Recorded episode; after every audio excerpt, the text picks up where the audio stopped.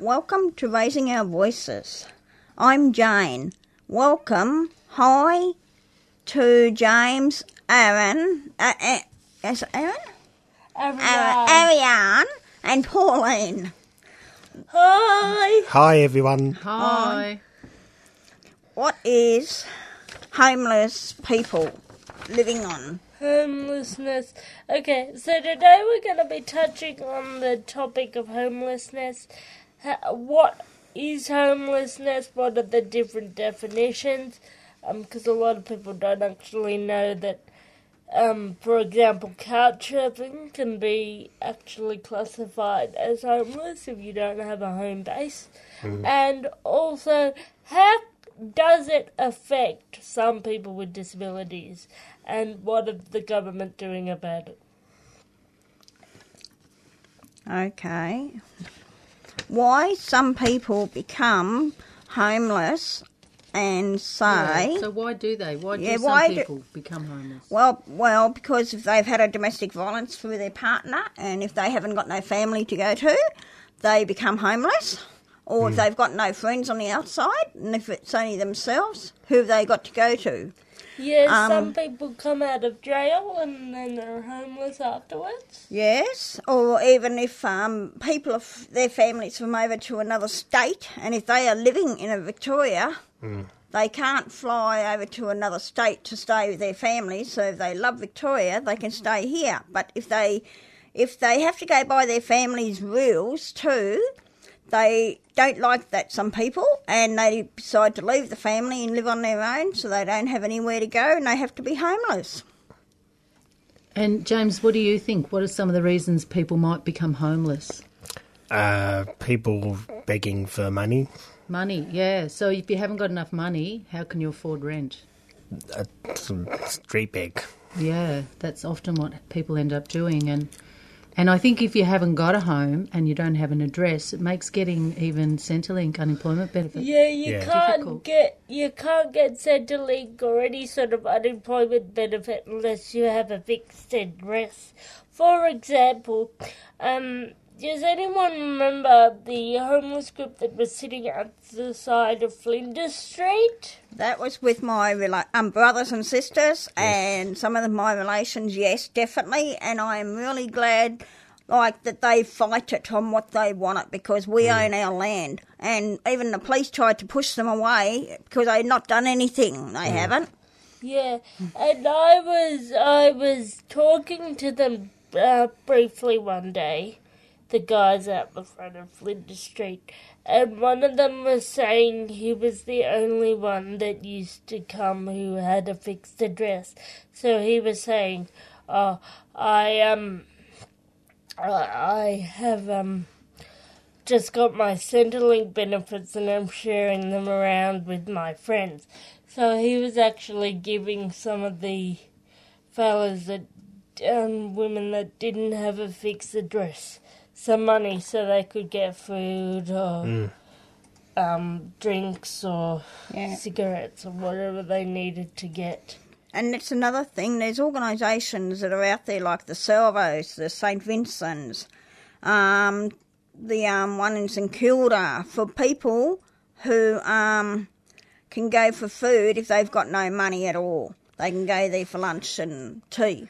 Do we have some of the contact details for those, just in case people are wondering? Yep, for sure. We'll Yeah. let people know of that. And and the other thing too, sometimes I think, um, is if you don't have enough support in your in your own networks, if, if things go badly wrong and you don't have anyone to call on, perhaps do you think that is a, a reason for homelessness? Yes, definitely. Yes. Yeah, now, Jane, you have some personal stories about when you were looking for accommodation and you could Oh. have possibly become homeless. Do you Yeah. want to tell us a bit about that? I will actually, because um, after I left my partner, which I was with him for 23 years, um, which I never got on well much with my family and that, and if I never had my friends around me in Ross House and Open Place and the Aboriginals and all this, if I never had them, I would have been a homeless person, and I would have been more worried about my stuff probably than the homeless because of my institutional days.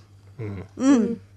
And I think that sort of is a good little connection to another issue, Jane, which is that for people who are living in institutions or have lived in institutions, they've got a higher rate of homelessness because of that lack of supports, Yes. lack of family, lack of experience living in the community. And we've just found out this month, unfortunately, the federal government has said no to a royal commission on what um, abuse and violence happen to people with disabilities in institutions. Now, that was called for, that royal commission was called for last year by the Senate. They did an inquiry Yeah. Uh, long all year inquiry, and I know Jane, you told your story, and lots of people with disabilities did. At the end of that, the Senate said, "Well, we think there's enough here for a royal commission, and that's our recommendation to the government." And the government's just come out this month saying, "No, we're not going to do it." What?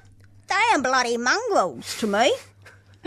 Well, they certainly haven't listened to their experts who spent a whole year finding out what needed to be done. What was the reasoning for that? Did they cite any actual reasons? I'd love that bit to be in there. They are bloody mongrels. well, basically, yeah, the the reason that they I gave don't think we can put the bloody bit in. Just back onto the topic though. Um, no, well, what the government said was um, they said, well, there's the NDIS coming Yes, in, and that is that's going to apparently solve all the problems. Oh, problems. bull. And and and I know that makes you angry, Jane, and, Ouch. and a lot of people are angry um, because because we know that the NDIS is a great, you know, it's a package of support people can get, but that's not necessarily going to solve all the problems of abuse. And they are also, as part of the NDIS, they're going to have this thing called safeguarding framework. Now, safeguarding framework, we don't even really know what that means yet. But we've had safeguarding frameworks for years, and abuse has still happened. Mm. So, And people, like, it's not just physical or mental, it can be financial, it can mm. be a whole different. It can be all different types of abuse, and if you don't have the supports or you don't know who to call or you can't bring yourself to actually say anything, then how are you going to get out of these situations? Mm. That's why these royal commissions actually need to happen so that people feel empowered to say true. something. Yeah. Can I quickly say something? What about if the government lived in these bloody institutions and if they were sexually abused, physical abused, traumatised? Um, how would they feel like feel it if what we put up with? And what about if we did a swap over and have the government living in these institutions and having us children of the Aboriginals and the people who are not Aboriginals to run the institution and to treat the staff exactly the same way as we'll treat it? I bet you they bloody won't like it. I think you've hit the nail on the head there, Jane. Now, I think I think one of the things That's too a is statement. So, so when they okay in Victoria, they have closed some institutions. Where a lot of people have wound up is in rooming houses. Yeah. and a rooming house um, is a large, you know, sort of dwelling where you know a lot of people live, thirty plus, um, and you know it might be shared bathrooms. You might have your own room, but I mean, I've got um, a friend who you also know who um, spoke at the Senate inquiry. He'd had a history of abuse in institutions, but when he came out and he moved into a rooming house, he got abused all over again. Oh, And a lot of the abuse was actually coming from other people that lived there, and he couldn't get away from them. So people stood over him, took his money, and there wasn't anywhere else he could go except out on the streets. And And, he actually did that because he was safer. yeah. He felt safer when he went out on the streets than when he was in the rooming house. Did he say anything? Is there like staff in rooming houses that you can actually talk to? No, no. So it's just sort of like a cheap boarding house, really, mm. is what a rooming house is. And uh, Because I I know what they are, but I wasn't sure whether some there was some higher body that you could pl- complain to. That Oh yes, there's a there's a landlord agency, and often they're community housing providers. In his case, it was a community mm. housing provider. He did complain about it, but there wasn't anything very much that could be done. It was one person's word against another, and inter-tenant disputes are really difficult to get mm. resolved. Um, Yeah. the Residential Tenancies Act doesn't cover them, and it, it's it seems to me like a recipe for disaster if the only accommodation we can give homeless people is rooming house accommodation because things like that might happen to them. They might get abused all over again. Yeah. And what about in St Kilda with where those people were living in that pub with the pub that's been sold?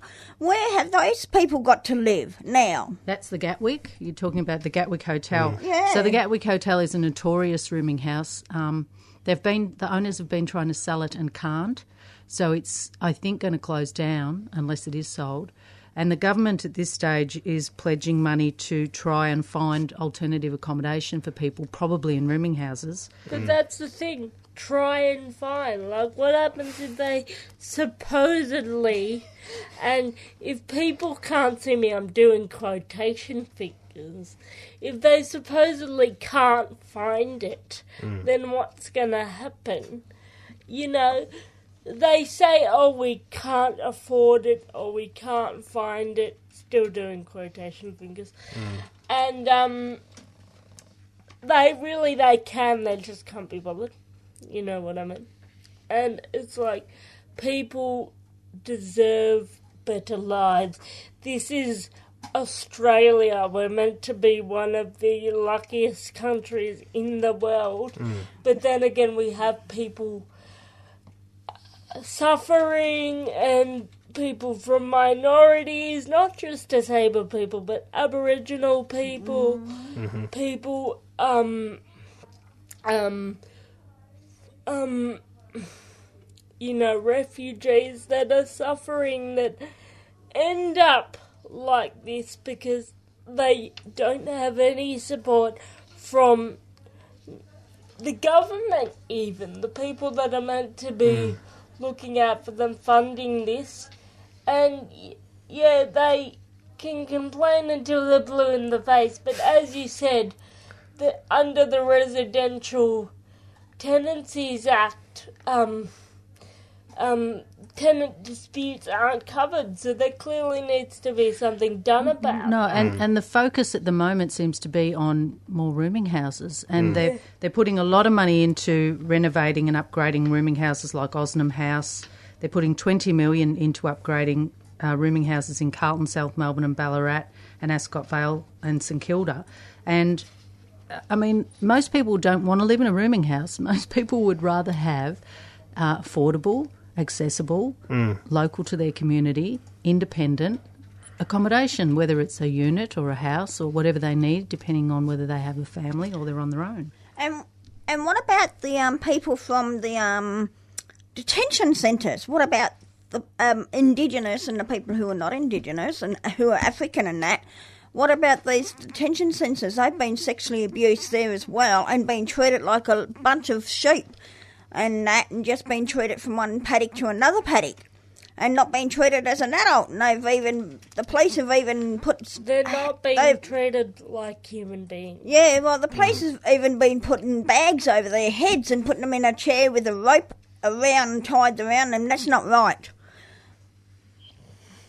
No. What What do you guys think? I, I think it's just wrong to to put a paper bag over someone's head. I just think it's just not not right. What about if we did that to the government? Put a pa- paper bag over their head and put and tied them to the rope around the chair and glue and sticky tape them and slapped them with the stick. How would they like it? I bet you they wouldn't like it.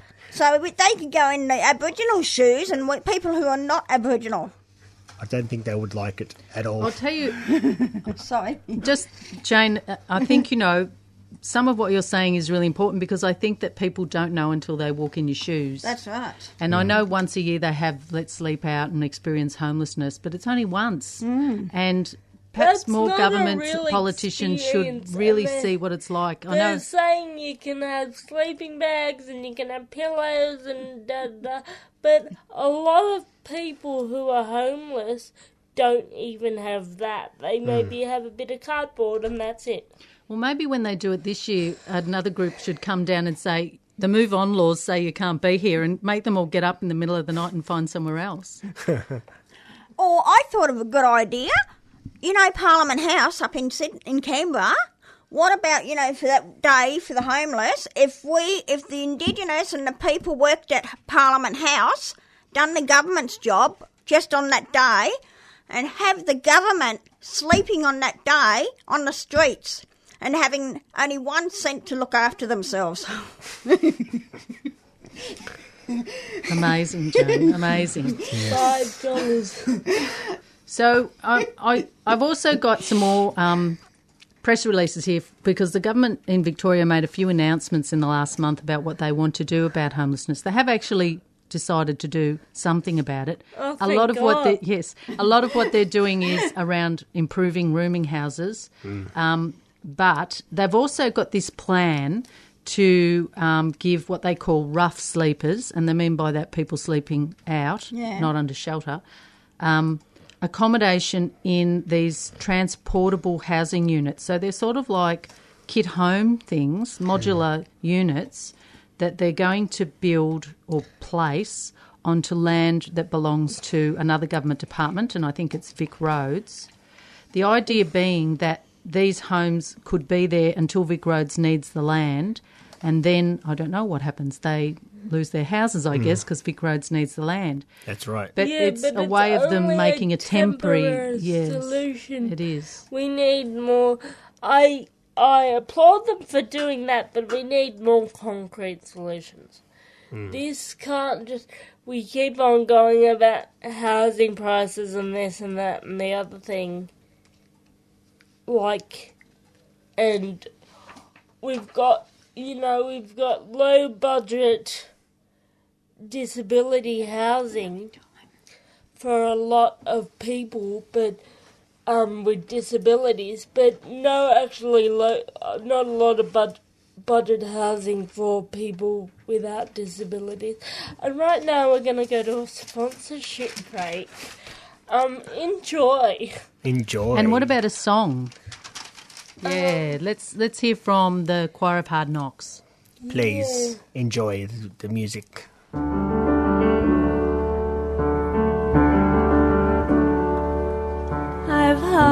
Hardly been outside my room days. Cause I don't feel that I deserve sunshine rays. Darkness helped until the whiskey wore away. But it was then I realized my conscience will never fade. When you're young, you have this image of your life. That you be scrupulous and one day even make a wife. Then you make boundaries you'd never dreamed to cross. And if you happen to, you'd wake completely lost. But I will fight for you. Be sure that I will fight till we're the special two once again.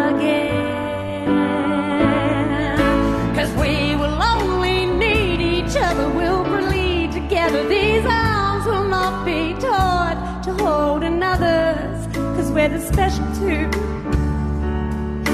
If we could only see each other, we'll breathe together. These arms will not be taught to need another's, as we're the special two. I step outside my mind's eyes for a minute. Yeah, I look over me like a doctor looking for disease, for something that could ease the pain. Nothing cures the hurt you. You bring on by yourself, just remembering, just remembering how we were. Cause we will only need each other, we'll bleed together. These arms will not be taught to need another's, cause we're the special two. Uh, welcome back to 3CR on Raising Our Voices. And in the studio today, we have Pauline, Hello. myself, and Ariane and Jane. Jane today. Hi. Thank you, James. Um, Hi, everyone. I just And wanted to today give we've you. been discussing homelessness for those that have just joined in. Thank you, Ariane. We have. and in the break, while you were listening to that fantastic song, we gathered together some information for you. Okay, so there's some great groups doing things on this topic of homelessness. The Homeless Persons Union of Victoria, they provide information, education, voices and stories from people who have experienced homelessness. So they know, Jane, don't they? And they are at Trades Hall, uh, which is 54 Lygon Street. You can write to them. They've got a PO Box 98 at Trades Hall. They've got an uh, email which is hpuvic hpuvic at gmail.com. They've also got what they call the Walk in My Shoes homelessness experience tours. So maybe those politicians should be dragged along on those Walk in My Shoes tours I agree with you there. and they can go on a range of Especially activities. Malcolm Turnbull. Yeah, absolutely. Calling you out, Malcolm, calling you out. And perhaps when he does the walk in their shoes, he could not have any shoes. That Yeah. would be good. and so you get a really good taste of what it's like talking to people who are advocates from the community housing um, programs, peer education and support program, and it's right through the Melbourne CBD inner ci- city suburbs with someone who's got a lived experience and knows what it's like. So they're having one on the 21st of April this year from 10 till 12 noon. And you can meet at the Community Housing Program, I think that's CHP, no, Council for Homeless Persons, which is 2 Stanley Street, Collingwood. And the tour starts there and ends at St Vincent's Hospital. So if you want to go, anyone's welcome, in particular school groups, volunteers, politicians. Mm-hmm. You just have to call. The number is 84156210. 84156210. And yeah, go on the tour. And we think it, we are we under the impression that it's appropriate for all ages. Well, yeah, it does say school groups, um, probably high school, I'm thinking, rather than primary school. But yeah, I guess you could pitch it at smaller kids too. Yeah.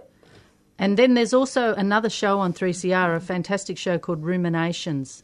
And it's um, on Thursdays from 12 midday till 1 pm. And it's radio for and by current and former Ris- rooming house residents and homeless people. There are interviews, community events, issues, and their focus is on housing and health rights, as well as music, art, and stories from our unsung community. And finally, the last little bit of information. Make sure you're listening to that, people. Yeah. Really listening to that. Um, and the last little bit of information that was found by our wonderful panel operator, Gab. Welcome back, Gab. Welcome Yay! back, Gab. Thank you. Is this fantastic website, which is www.melbourne.homeless.org.au. So that's www.melbourne.homeless.org.au. And the reason why it's fantastic is because it's got a long list of all the different places where people who are homeless can get support. Hmm. And there was one final thing that I wanted to see what the panel thought of. Okay, so the government federally mm-hmm. is not increasing money for homelessness. I mean, are we all shaking our heads in disbelief? disgusting. Yes. like That's what? disgusting. They What need to raise going it on? every year. They have actually got the money. Not only are they not raising it, they're not indexing it. And Mm. indexing is like we gave you this much last year, but if we don't top it up a little bit, it actually is less. They need to cut it, um, like, set money for the budget, for that sort of thing, yearly, and keep raising it each year so that we actually, um, combat this problem. But the thing is, see, you can't take your money to your grave and you only live once on this planet, so why won't the government spend it? No, they're too busy taking tax, giving tax cuts to businesses. Now, um, just finally, the final thing is that instead of building more public housing properties, they're actually transferring them to the community housing groups. Now, community housing does its bit, and I've had my issues with it, but one of the things that's not great about community housing is they don't do disability um, accessible um, upgrades. So that, I to don't- me, is a problem I for people don't with know disability. when apartments have to have a certain. When you build apartments, they have to have a certain number of of disabled access apartments. So why is it not the same case for rooming houses? And No, it's not. We need some better why regulations. is that mm. not the case? I Well- don't understand. It's one of those questions that the answer is there is no good reason, I think. Come on, Come on, everyone. Come on, Malcolm, and the Liberal Party. Like it's clear on the Labor but seriously, come on. He won't blo- bloody listen to you, he won't. He won't listen to any of us. But now it's coming towards the end of the radio show, and I would like to thank everybody who has been listening into our radio show, who's been f- taking notes down and focusing on what we've been talking about. And Sorry, Jane. I would just like to take this opportunity to say good hello to my 10 year old nephew, Josh, who will be listening to this. So cut some of the bloodies out, please. Thank you very much. Bye. Thank you all. thanks very much, everybody who is listening to the, our 3CR radio on the homeless and these institutions and the mm. Indigenous, definitely. And Raising Our Voices will be back And it- on the second Wednesday of next month at 6 p.m. And so deadly! Up next, Tamil Voices. Thank you. Thank you. You've been listening to a 3CR podcast produced in the studios of independent community radio station 3CR in Melbourne, Australia. For more information, go to allthews.3cr.org.au.